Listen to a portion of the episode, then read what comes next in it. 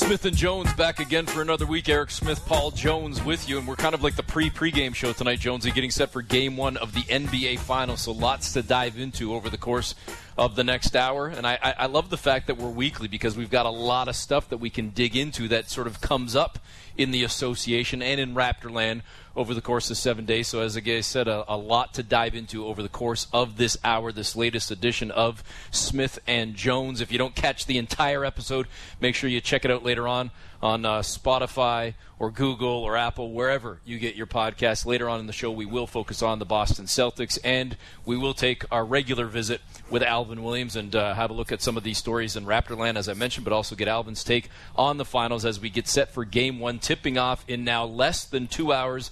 And the man that will have the call uh, for the Golden State Warriors on the Warriors Radio Network, a man that was about 30 feet to our left three yes. years ago and here he is back doing it again for the dynasty Golden State Warriors, the radio voice of the Golden State Warriors, Tim Roye. Tim, thanks for the time tonight. My, my pleasure. Uh, last time I called the finals game, I had to make my way over and, and uh, congratulate you guys on a, a job well done. And, and uh, you know, even though the Warriors lost, which, you know, obviously I would want to have that reversed, but it was a great moment for basketball. Well, uh, Tim, uh, great moment for basketball. And as Eric said, you were about 30, 30 feet to our left. You're about 3,000 miles to the left now. But uh, before we get going, I just want to, uh, in our broadcast fraternity, congratulate our man Eric Smith for being inducted into the Burlington Sports Hall of Fame this week. I couldn't be there, uh, but uh, Eric was honored by the, the city where he grew up. So, and Tim, you know what that's like. You know what those Hall of Fame things are like. And I'm sure you're going to see a couple of the Warriors in the Hall of Fame when it's all said and done. Yeah, I, th- I think we will, and that's that's what is intriguing. First of all, congratulations to Eric. But uh, but do I have to call you Hall of Famer from now on? Is that so? I have no, no, no, no, His head's no, big just, enough. His yeah, head's well, big listen, enough. I, okay. I, basically tell everybody now, Tim. It's either it's either Sir or Lord, one of the two, either one. You take your pick. hey, hey, Tim. Uh, hey, Tim, you, you, yeah. you talk about taking your, Eric says, take your pick. Maybe I don't know anything because the ESPN BPI index or whatever it is, the prediction index, gives the Celtics an 86% chance of winning the series. If that's the case, then I know absolutely zero over the last 50 years that I've learned about basketball.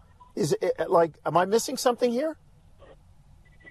Well, they have been the toughest, one of the toughest matchups for the Warriors historically over the years, even going back to, you know, 2015, 2016, in, the, in that period. Their their length has always bothered the Warriors a little bit. But my thing is that, it, you know, it's one thing to do it in the regular season. It's another thing to do it in, in the NBA Finals where you've got to beat a team four times. And that's, that's the criteria.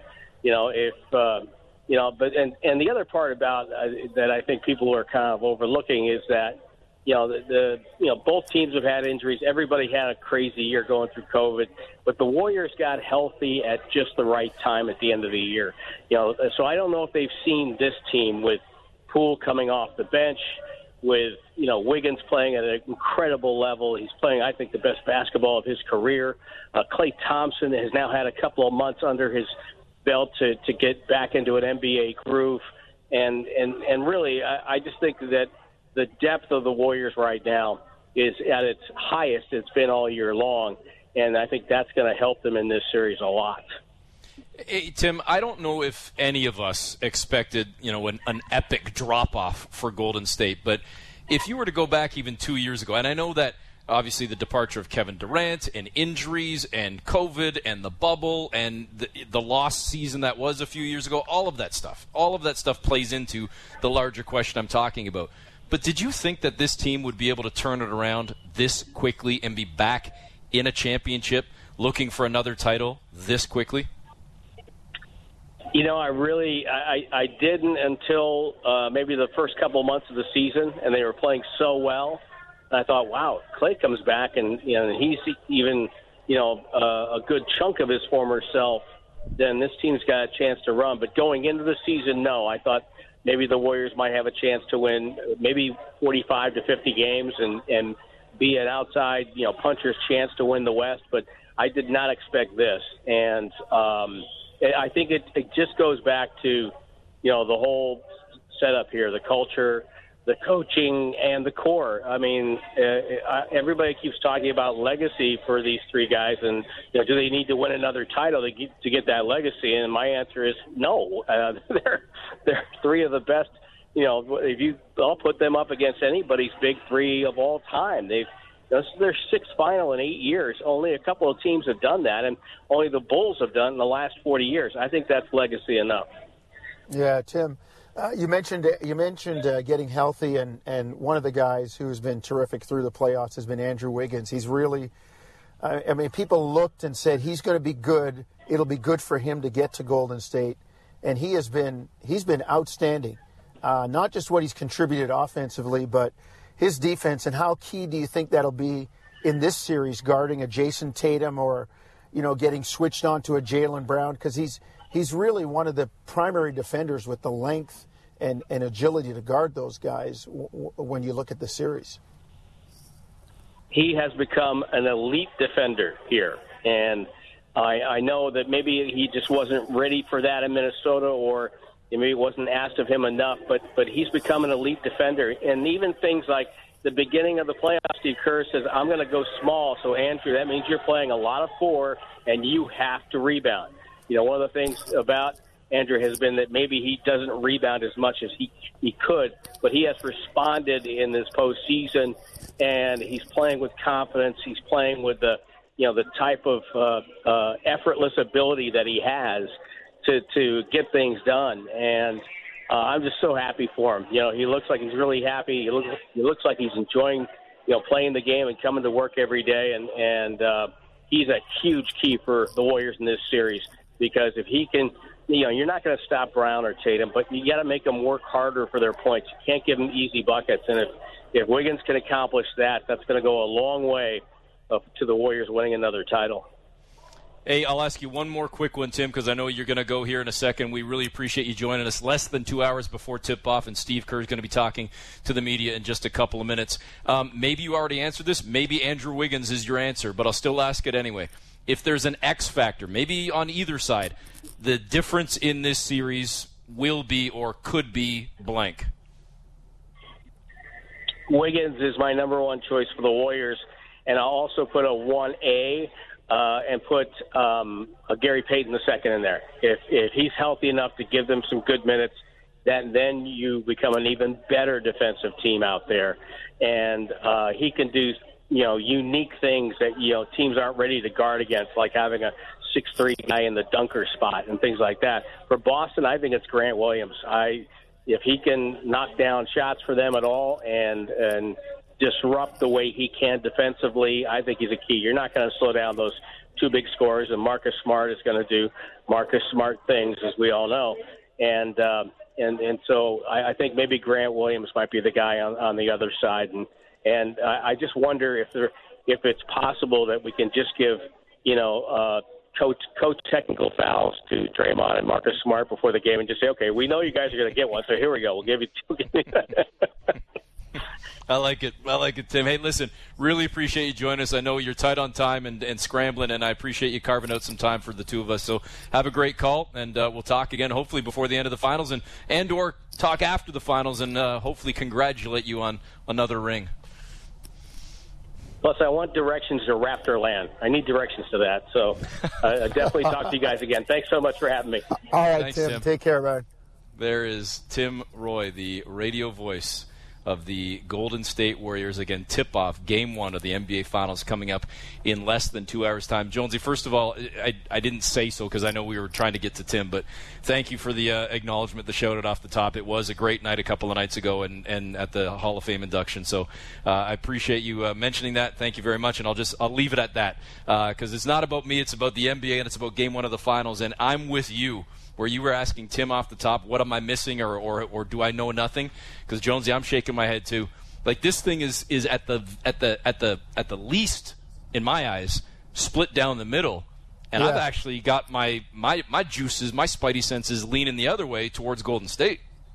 Yeah, and, and uh, I mean, I, I, if you pressed me, I would say, and I'll give my prediction right now: Golden State in six or seven. I mean, I, I just I, I see the experience uh, being big. Uh, not that Boston hasn't been in big games, and and uh, you know, as a coach, Ime Udoka hasn't been in big situations. I mean, heck, he was riding in the sidecar uh, with Budenholzer uh, and, and Popovich for years in San Antonio. So, you know, I, I, just I just think though, if the game is played a certain way, uh, there are going to be better decisions made consistently by Golden State. Now, if Boston can slow this thing down and muck it up and make it half court, yeah, maybe it's maybe it it gives them a better chance. But I just think if you get going up and down, um, boy, I trust Golden State in a in a kind of game like that than I, more so than I do Boston.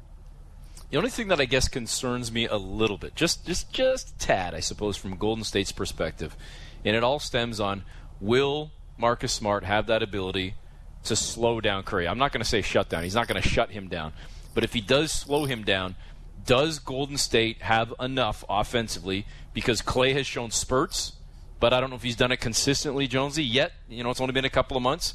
Can Wiggins have enough in the tank on the offensive end if he's taken a ton out on the defensive end? Obviously, Draymond, you're not leaning on offensively. Then that thrusts a lot on Poole and, and, and in this spotlight really for the first time. So that's my one concern is if Curry has an off night, will you have enough scoring, enough offensive punch to combat what Boston's doing, on top of the fact that they've got other dudes that can stop your other dudes as well. Well, and again, I go back to what I talked about with the tempo, Eric, and the pace. Mm-hmm. Mm-hmm. Um, boy, it's really hard to guard Golden State the way they move the ball and the way they move people. You know, on in, in those in, in those pin down screens where it's you know two on two, a, a ball out top and a guy going to set a screen for Curry or Thompson, and the defense is, you know, they're they're jumping, and, and the guy who sets the screen slips to the basket and he's open. I, I just think Golden State's offense is, it's not the kind of offense you shut down, and if you do, it's not you, you don't shut it down for an entire game. They'll shut themselves down by missing shots, but they are going to get their looks, and and you know Tatum uh, is the main ball handler, and then and and then you got Brown, and can they make the decisions consistently in that pace of a game? It, it, it's not like Miami where you know th- those games are some of those games were in the you know the the mid 90s to low hundreds. This thing gets going up around 108, 110. I, give Golden State the edge, and and the other thing that I think Golden State can hit you with, and we've talked about this, E, when you play them, they are a pretty good defensive team. And your offense at times has to keep you in the game. They can have the barrage where they score a three and you come down and you you turn it over or you take a bad shot, then they're off to the races again and they pull up in transition, they bang another three, then you inbound it and somebody takes a bad shot or there's a turnover where you're trying to get three back quickly and bang, they hit you with another three. And all of a sudden, in like 48 seconds or a minute and five seconds, you, you, you've given up a 9 0 run. Mm-hmm. And, and, and you've got to survive the barrage against Golden State. And they're a team where your offense has to keep you in games. And I don't know if Boston's just not prone to the blackout every so often against, uh, you know, especially against a team like Golden State. I think it's a great point. I think it's a great point, Jonesy. Again, game one of the finals coming up in about an hour and 45 minutes. Uh, we're we're, we're kind of acting as your your pre pregame show, getting you set for that one. Uh, later on the show, we will look at things from a Boston perspective, and in a couple of minutes, Alvin Williams will join us, and uh, we'll get uh, you know his take on uh, the Warriors and the Celtics, and also some some chatter, some rumors, I suppose, that seem to be floating around as I as I've called it a few times now in Raptorland over the course of the last seven days or so. You know, I, I, think back Jonesy as well to the bubble experience for the Raptors, and, and let, let me acknowledge ahead of time. Um, slightly different team, definitely more mature team, more experienced team now. Uh, a couple of more seasons under the belt. Uh, a defensive player of the year um, trophy now for one man specifically in Marcus Smart. But I looked at that series with with Toronto and Boston, Jonesy. And I'm not saying that Toronto had the same weaponry or, or firepower that Golden State does, but if a team like the Raptors, with the personnel that they had then, without Kawhi Leonard, can go toe to toe with Tatum and Brown and Smart and others, I see Golden State doing the same thing. At the very least, making this a six-seven game series, and that's again why I'm leaning towards Golden State winning this thing. I just think the experience factor overall, going to six out of eight finals, six out of the last eight. I, I, as Tim said, I don't even care if ultimately Golden State doesn't win. This is among the best of the best dynasties, not just in NBA history, in pro sports history. This is unbelievable what Golden State is doing and has continued to do. Well, and, and the other thing about it, Eric, is uh, probably similar to San Antonio's and, and Chicago's. They're homegrown. Like Steph Curry was drafted there, Klay Thompson was drafted there, Draymond Green, nobody wanted him. He was drafted there.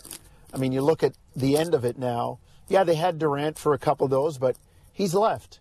And he hasn't been back to the final since, and yet Golden State is now. And, you know, Kevon Looney, homegrown talent. You know, Jordan Poole came up from their G League team, found him, developed him. I, I, I just, uh, you know, I think it's impressive the fact that, you know, they, they do it that way. And, and look, I mean, I would even say, you know, for the Raptors, when they, when they won their championship, a lot of that was through development. Pascal, Fred, Kyle. Yeah, they traded a couple of developmental pieces to get better players, but if you're not developing players, then nobody wants a Jakob Poeltl, a DeMar DeRozan, a Delon Wright, a Jonas Valanciunas. So, you know, you, you can draft your draft your way toward a championship. And and I, I think Golden State, like I said, gets credit for that. The same way you would look at San Antonio with Duncan and Parker and and and uh, you know Ginobili, guys that they they were they were handpicked. You know Jordan never left. He stayed in Chicago. They drafted and developed Pippen. You know guys that nobody else wanted. They took them and developed them and made them into a championship contender. So uh, it, it it really is something when you think about six finals in eight years. Since the Bulls, nobody's done that. Nobody's done that.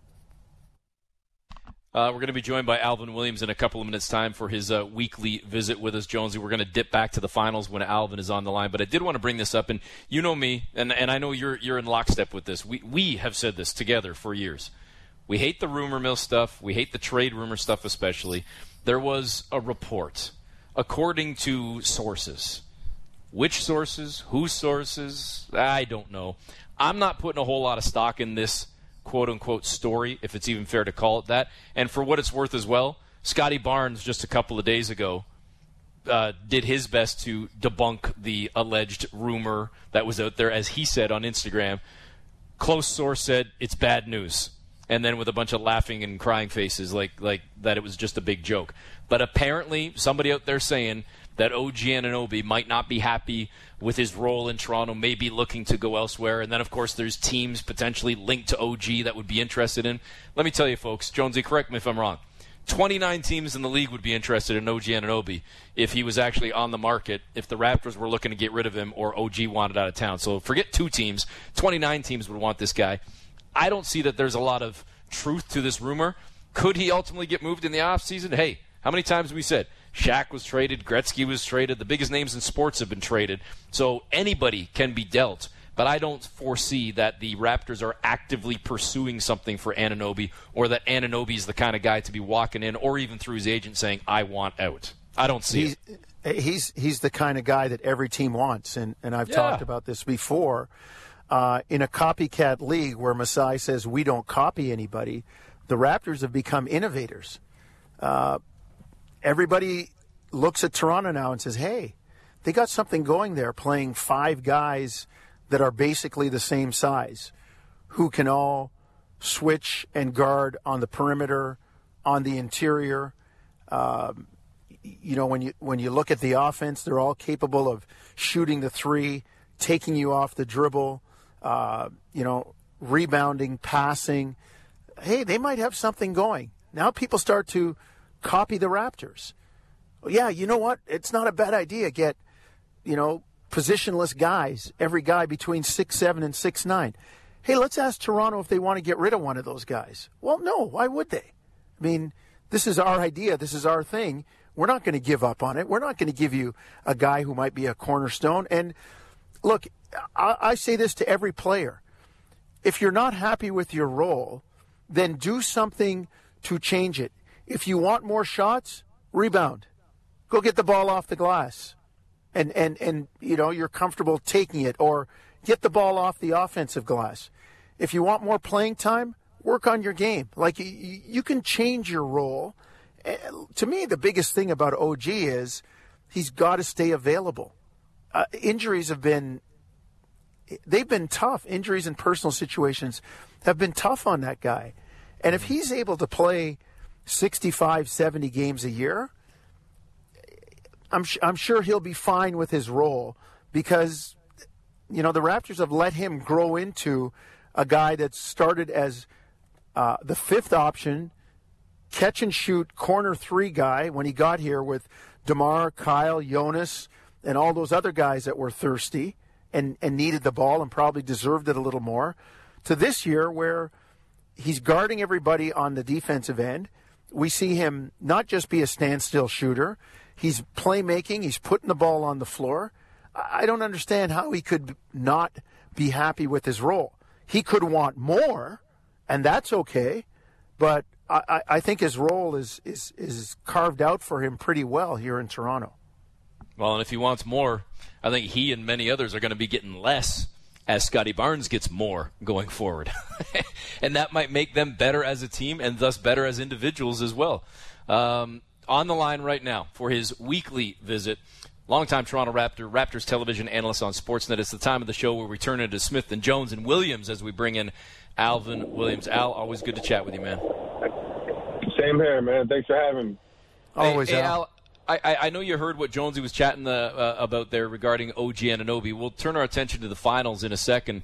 Um, I don't know if you heard about it. We're not putting a ton of stock in it, but there was alleged rumors about OG and whether the Raptors might pursue a deal or if OG's happy again. I don't think there's a whole lot of weight to it, but um, just in the grand scheme, not asking you about the rumors. OG's role with this team, and as I was just saying, as Scottie Barnes gets better, as this team comes together, another full season, you would assume, with Gary Trent under the belt. How does this team look, you, do you think, Al, next year with the balance, the composition, um, the, the redundancy, and I don't necessarily mean that in a bad way, with complementary type players on this roster?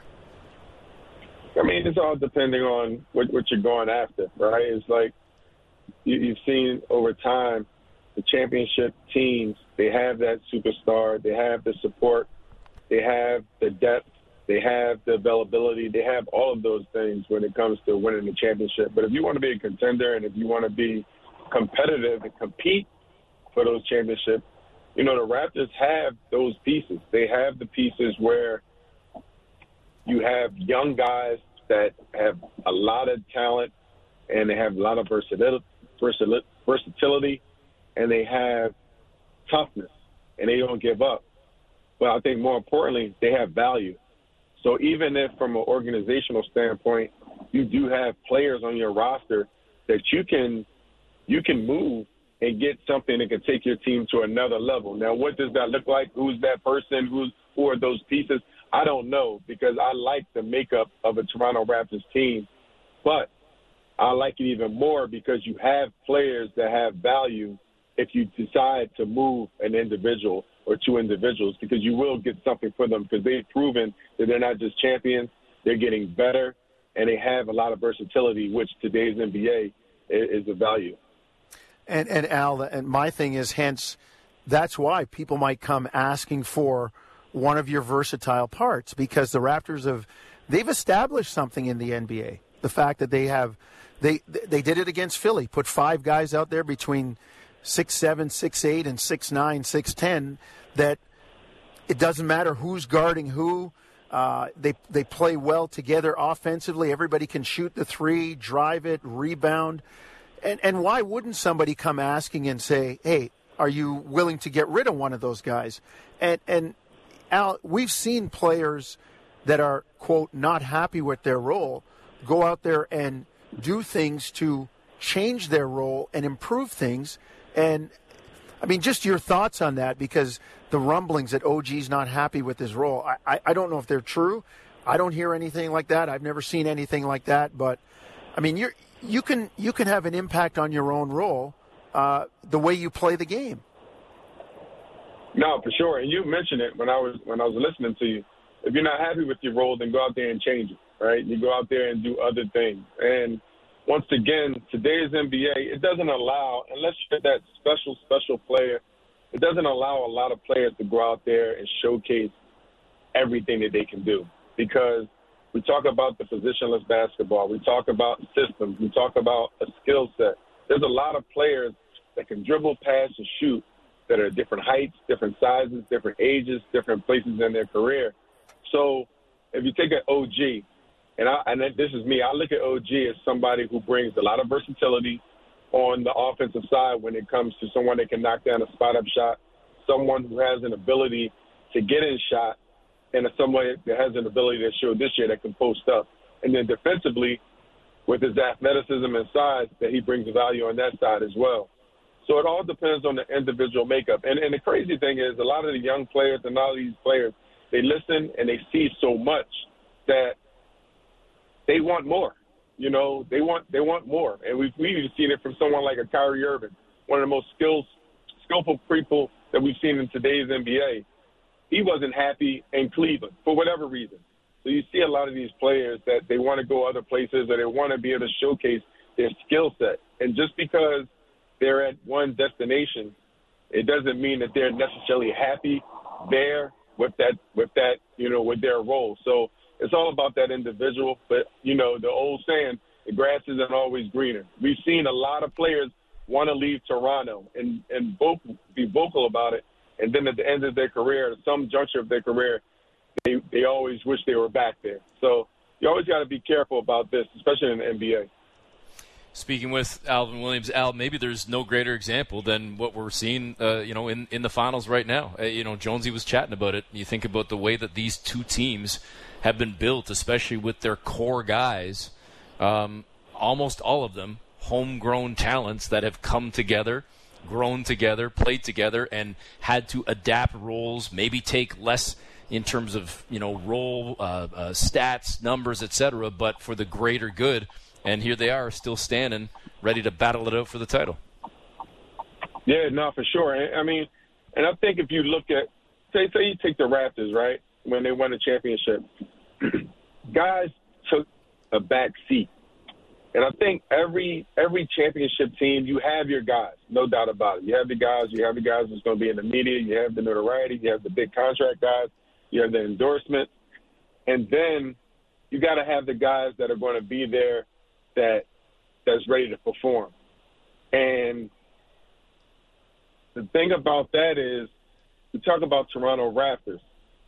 I, I saw Kyle Lowry take a back seat, almost being a, a third option. I saw I saw uh, uh, um, Serge Ibaka go to the bench when Marc Gasol came.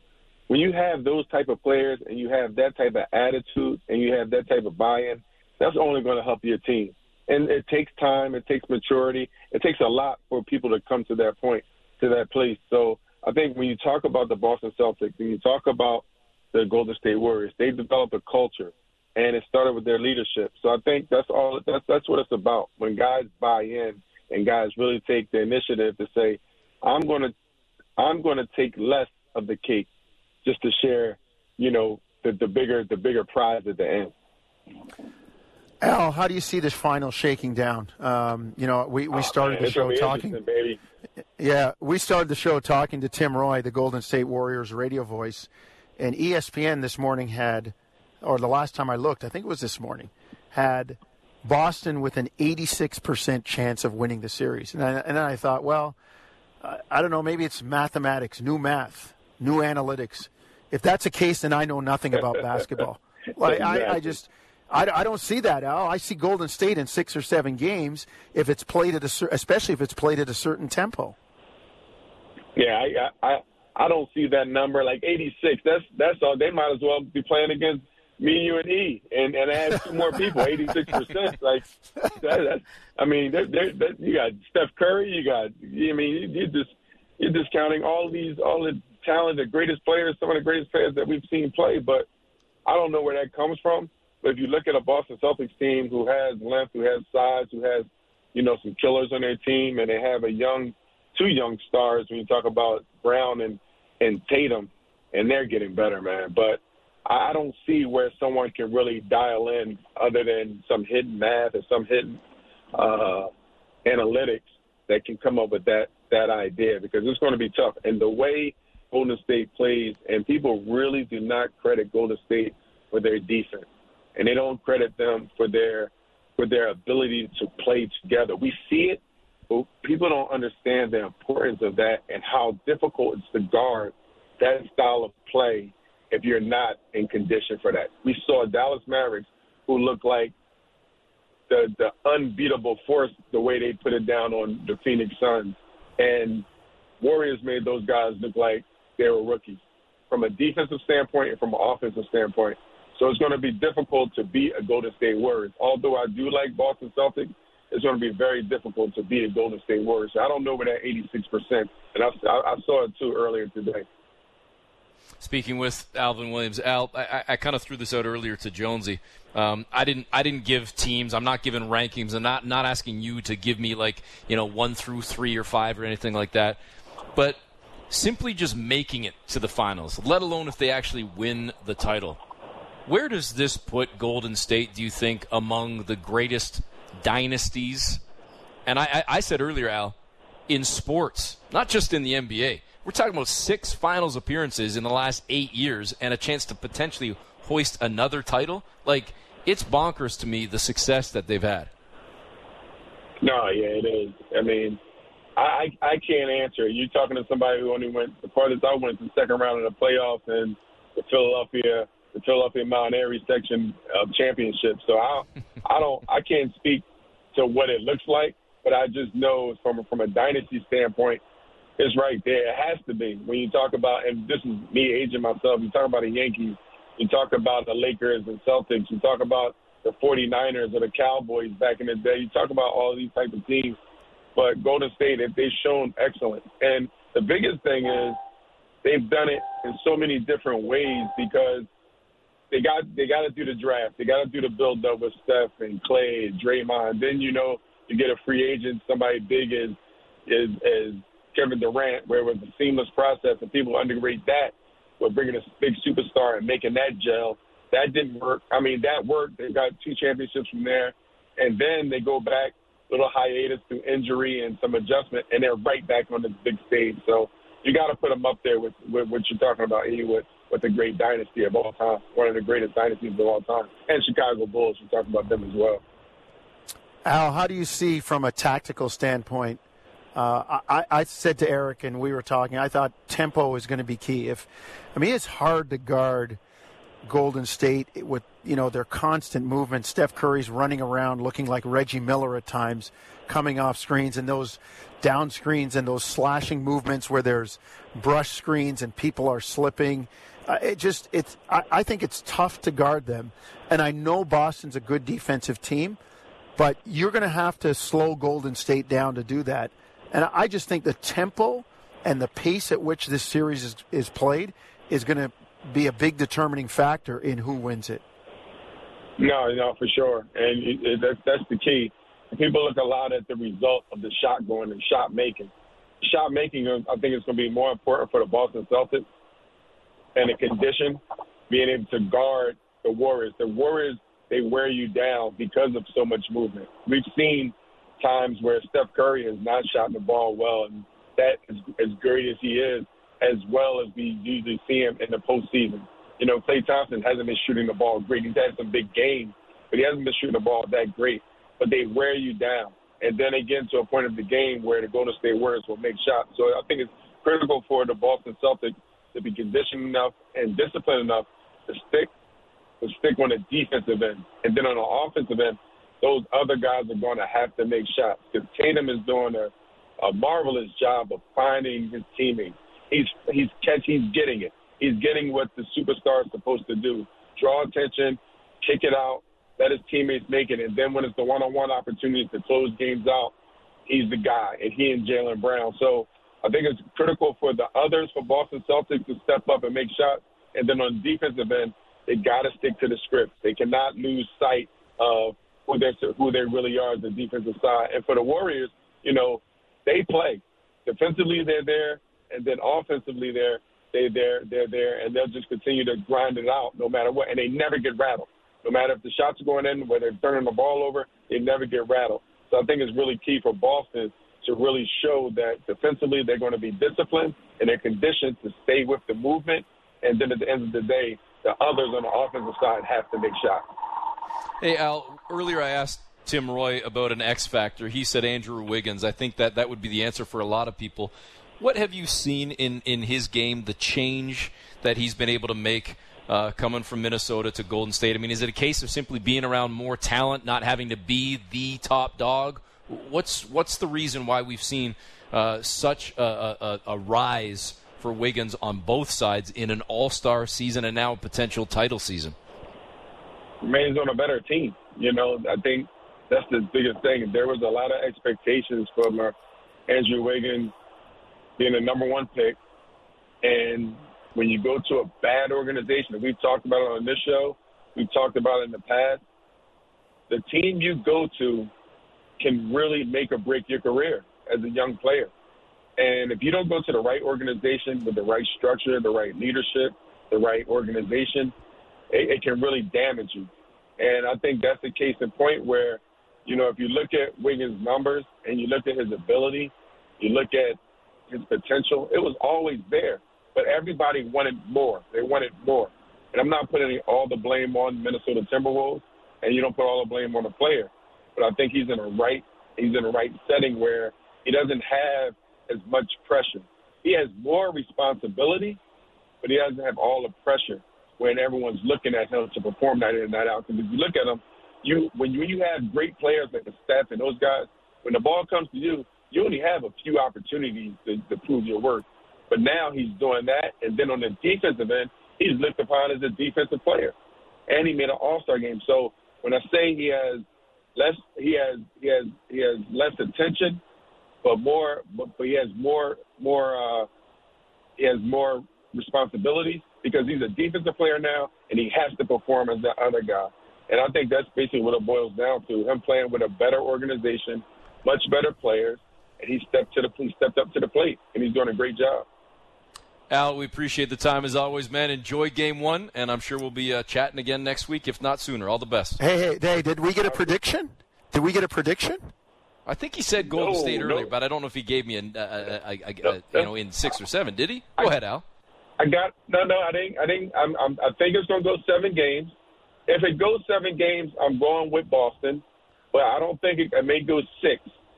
And I want, you know, I'm I'm a Steph Curry guy. I got I got to support the home team. Del Curry, that's my OG. So, I, you know, me knowing Steph and all those guys, I got to go with I got to go with Steph Curry. So, I'm gonna So you go know with Golden just- State just just from the love. Okay, so you so you are taking Golden State. From the love, brother. It's, it's an emotional. Okay, It's an okay. emotional. It's an That's emotional. fine. That's pick. fine because I, I was about to bust your chops for giving me a Paul Jones answer because you basically said I'm going with Boston, but I'm going with Golden State. So It's killing me. I like- Worked way too long like- with this cat. I like Boston, but I love I love the Warriors. all right, all right, I hear you. I hear you. Al, we'll talk again next All week, right, man. uh, my brothers. All right, All right, take care, thanks, guys. Al. There you go. Alvin Williams, former Toronto Raptor, of course, Raptors analyst on Sportsnet. We'll step aside for the break and uh, come back and shift our attention a little bit more focused on the Boston Celtics. Can they beat the Warriors? Jonesy, at the very least, they've got to get one in Golden State. They can't go down 0-2 heading back home. So can they get it tonight? Can they jump on Golden State? Again, we'll t- talk about things from a Boston perspective when we continue on Smith and Jones. Back on Smith and Jones, Eric Smith, Paul Jones with you. Subscribe to Smith and Jones wherever you get your podcast. Download, rate, and review. Share it as well on Google, Spotify, Apple, and others. Again, wherever you get your uh, podcast. Make sure you download Smith and Jones. Um, we'll be joined in a couple of minutes uh, by our next guest, Jonesy.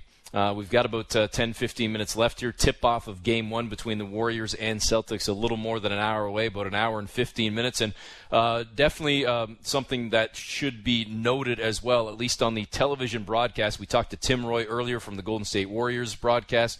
Uh, we've got ESPN National Radio, of course, the Boston broadcast. We've got international all over the place. But the primary broadcast from ABC ESPN stateside for the first time in history, it will be including your brother uh, from play by play to color analyst to sideline reporter, an entirely uh, black broadcast crew, Jonesy, and that is certainly something to acknowledge and to celebrate that it uh, that it is finally finally happening in 2022. Yeah, um, craziness. Got a message from Mark earlier under strictest confidence saying, "Hey, uh, I've just been I'm in from the bullpen to do this thing," and uh, I'm happy for him. He's done a lot. Um, you know, he's he's going to get a chance to call. He's called the finals before, but for ESPN 3D, and he's done all these other things, but never on the main network. And uh, you know, when I, uh, you know, we we both had a chance to interact with Mark Jackson when he was a player in Toronto. We saw him go on to coaching, and uh, you know, I met I met Lisa Salters as a a reporter, a news reporter from ABC News in LA in November of 1996, sorry, 1997, when she was covering a story in Vancouver where a lady named Violet Palmer was the hmm. first female official in the NBA. So all, all of those, all three of those folks have, have paid their dues when it comes to basketball and reporting and, and you know, broadcasting. So, um, and listen, good for ABC and ESPN to – to have that happen. And, and I say this as a minority. Every time somebody as a minority accomplishes something that is landmark or groundbreaking, there's somebody in the majority that is supporting them. So, uh, you know, good luck to, to, to Mark, Mark, and Lisa, and, uh, you know, tip of the cap to uh, ESPN and the poobahs in that office to, to, you know, to make it happen. Uh, Jonesy, as I mentioned, we're uh, just over an hour away from tip off. Three years ago, you and I were getting set to call game one between the Raptors and Warriors, but we're on the sidelines now. And a man that I read earlier today on his Twitter feed, it's his first time covering the finals in person, so I'm sure it's a thrill from a personal perspective. Uh, but he's a writer for uh, Boston Sports Journal, and he joins us on the line right now from San Francisco, John Karalis. John, thanks for the time today. 559. Hey, John. John, do we have you there? No, oh, I think we might have to uh, reconnect there with uh, John in a second, Jonesy. I was I was hearing myself in reverb and feedback there, so I don't know if perhaps he might have had us uh, on hold or something. But uh, we'll get back to John in a second there when we get confirmation that he is uh, on the line and, and, and able to join us. Um, and it's going to be interesting as we've been talking about over the course of the show to see how Boston handles Golden State's offense, knowing that they can deliver an offensive punch as well but it's been a while, I think, since they've seen the onslaught that the Golden State could throw at them. But you got to give the Celtics a ton of credit for yeah. the path that they were on to get to this point. They beat a lot of good teams. They did. They they ran the gauntlet in the East, Eric. And you know when when when you think about it, um, and and uh, our producer Austin Mackey's telling us that that John's there. John, um, thanks for joining us. I know it's close to uh, tip off and and your first final, so I know you're you're excited. Eric and I have been there. We know exactly how you feel. But speaking of feelings, how do you think Brad Stevens feels? I mean, this is seems like it's a case of it seems like it's a case of uh, same horse, different jockey, or or same car, different driver. Uh, Ime, Ime Udoka deserves some credit, but Brad Stevens deserves credit for that big move in bringing Al Horford back as well. Yeah, I mean, look, I, I think it's it's a little bit different. Um, I, I get what you're saying because it's mostly the same guys, but you know, this is a much better defensive team uh, than than we've seen in a while. There's there's no Kemba Walker to hide. There's no uh, there are no other like real real weaknesses to hide. Um, and the past couple of years with the pandemic have just been tough. They've been tough on everybody.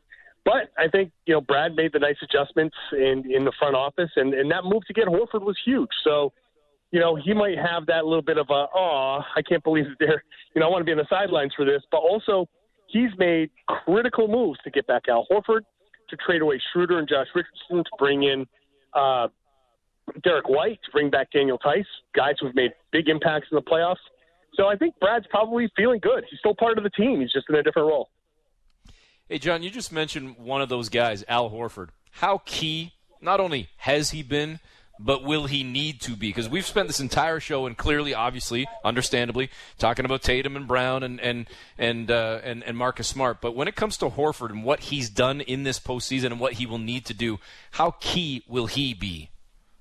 Oh, Horford's going to be huge. I mean, he's one of their their main guys now. I mean, to to think that you know a year ago they acquired this guy and he would be this vital to a finals uh, appearance, is, you know, kind of kind of amazing that we're at this point. However, he's just been phenomenal defensively, and he, he's been great as a leader, but he's been great as a defender. Uh, he understands what they're trying to do. He understands how to help. He understands all of the deficiencies of the other teams. So I think he's he's just a crucial defensive piece. And then offensively, he is a nice outlet. He can he can hit three, but he makes the right play. He's just a steady hand. And for a team that's all 24, 25, 26 year olds, it's nice to have that steadying veteran presence who still has a lot in his legs to go out there and make plays, make plays at the rim like we've seen against Miami. Hey, John, you talked about the defense and how good they are. They've given Golden State more issues than anybody else, uh, the Celtics. Yeah. How, how do they do it over a, well, six, seven game series? Like ESPN has Boston 86% to win. I can't see that right now, but then again, uh, you know, no, I, I, I don't think anybody knows what might happen. Oh, yeah. Well, I mean, the 86% is, I feel like that, that might be a little overboard.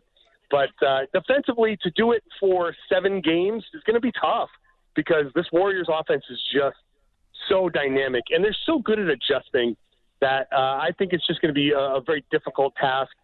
And it, it's not like uh, a style that they've been used to over the past couple of series. This is a very finesse team versus the power bludgeoning teams that they've played. This you have to be precise. You have to be, you know, uh, you know, on your toes as far as the adjustments and the backdoor cuts and, and, and all the different things that, that Golden State does. So communication is going to be huge in this. I think it might take a game. We might see the Warriors come out in this game one and kind of maybe even run away with it. I wouldn't be surprised by that. But I think it'll be good for the Celtics to kind of get used to the new speed with a new style and and put it on film to say, okay, this is these are the things we have to account for, which they didn't have to account for against other teams. It's just a very dynamic, uh, crafty team and you know, Draymond Green, they'll dare him to shoot, but he'll he'll kill him some other ways. So it's it's going to have to be a, a very strong communication series for these guys on defense. Hey, John, we're up against the clock. I want to ask you, though, maybe 15 seconds or less. It might be an obvious answer. How important is it to, at the very least, get a split in these first two games? Well, yeah, you want to go home with something. So you you got to win. You got to win one of these games on the road anyway. So maybe one of these first two games you can snag one and just feel good about yourself because it's a young team that that needs a little bit of confidence. So getting one of these early ones would be very very advantageous for Boston. Hey John, I know it's a busy night tip off just over an hour away. Thanks for joining us. You got it. Thanks guys. Thanks, John. There is John Karalis from uh, the Boston Sports Journal. Appreciate his time again. I'll say it one more time. Just over an hour away Golden State, Boston, game one of the 2022 NBA Finals. I'm going Golden State. So is Jonesy. We're against the grain, I guess, based on ESPN, Jonesy. But uh, we shall see because we'll be talking about it again next week. Whether it's a sweep or whether it's going five, six, or seven, we will be back next week with another edition of Smith and Jones.